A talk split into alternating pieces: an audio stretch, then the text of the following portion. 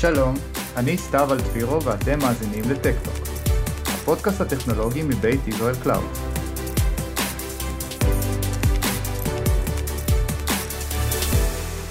אוקיי, אז אה, שלום לכולם, ותודה שהצטרפתם אלינו לפרק נוסף של טקטוק. אה, היום אנחנו נדבר על אתגרים בשילוב מודלים בתהליכים שוטפים בארגון.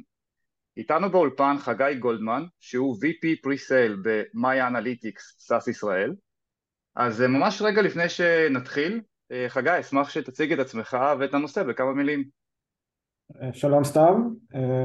אני חגי, כמו שאמרת, סמנכ"ל Pre-Sale ב Maya Analytics, הנציגה ומפיצה הבלעדית של SAS בישראל כבר מ-1980, הרבה מאוד שנים. אני כבר בחברה משהו כמו 17 שנה כזה, פלוס מינוס. בתפקיד הנוכחי שלי משהו כמו שנה,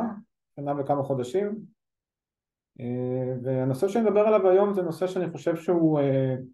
מאוד חשוב לארגונים ולא בטוח שנותנים להם את המספיק אה, תשומת לב ואת הקשב הניהולי שזה כל הנושא של לקחת את המודלים המאוד יפים שבנינו ואיך אנחנו יכולים להעביר אותם וכל המעטפת מסביבם לייצור ולהתחיל לעשות, לראות תועלות מאנליטיקה בארגונים שלנו. מעולה, אז באמת כמו שהצגת, אה, כולם אה, מדברים על דאטה והערך שלו לארגונים בעידן המודרני, אבל אה, איך באמת עושים את זה? חגי, אשמח אם תוכל לשתף כיצד ארגונים יכולים להתחיל להפיק תועלת מהנתונים שהם אוספים ומהמודלים של Machine Learning שהם בונים. בשמחה. אז כמו שציינת באמת כל הנושא של ה-Machine Learning, AI, Deep Learning, כל הנושא של האנליטיקה בשנים האחרונות מאוד ניתן עליו דגש וכולם מדברים עליו, כולם מתחילים לבנות מודלים, כולם מתחילים לעבוד. כל הנושא של ה data science, data scientist מאוד פופולרי, מאוד אה, חם היום בשוק. אה, ואני מאמין שבאמת יש שם תועלות מאוד יפות שאפשרות, שארגונים יכולים להפיק מה, מהאנליטיקה. כמובן אנחנו מכירים את כל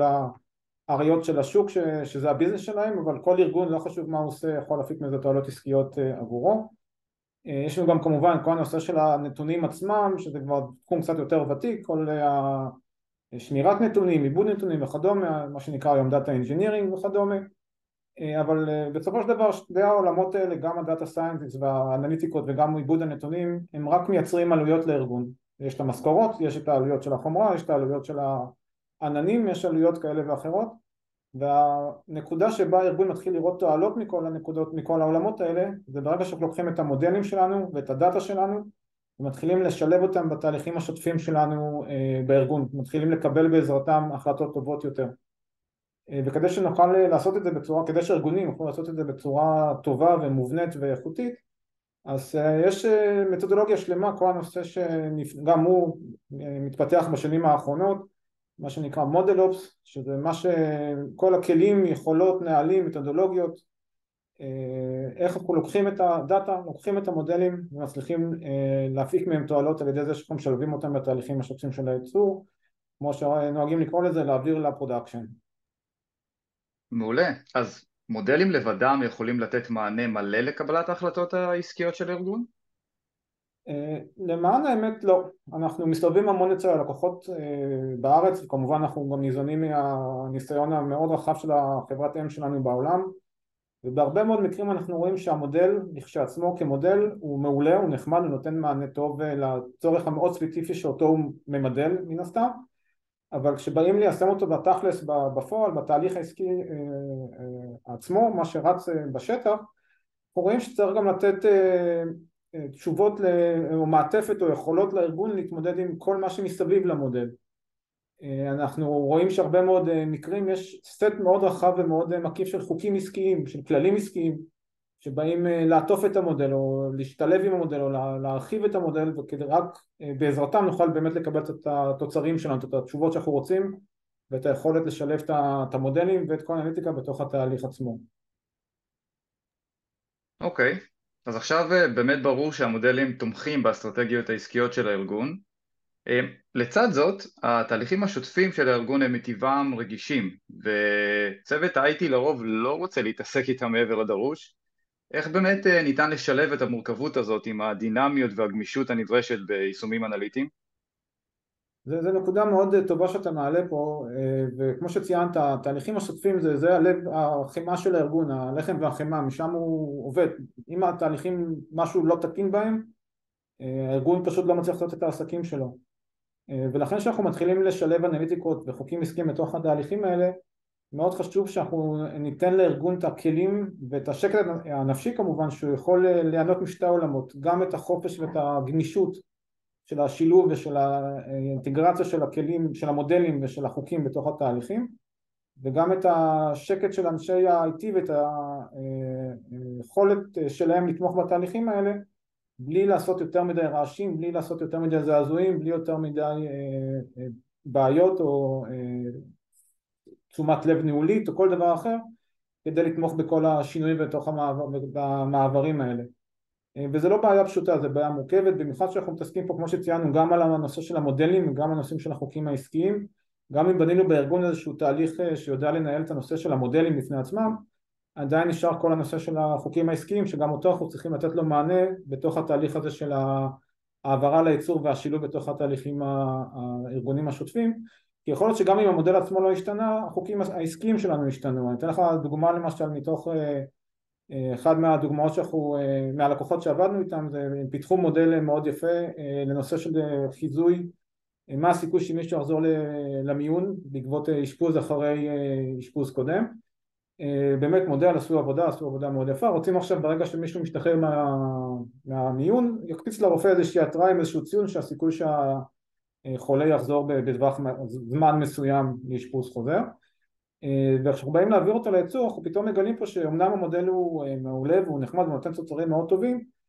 אבל הוא, עומד בפני, הוא חלק מתוך מעטפת מאוד גדולה של בדיקות. למשל המודל הזה לא רלוונטי לחולים אונקולוגיים הוא לא, הוא לא רלוונטי לחולים מאוד מבוגרים מעל גיל מסוים. וברגע שאנחנו רוצים לעשות את השילוב הזה של המודל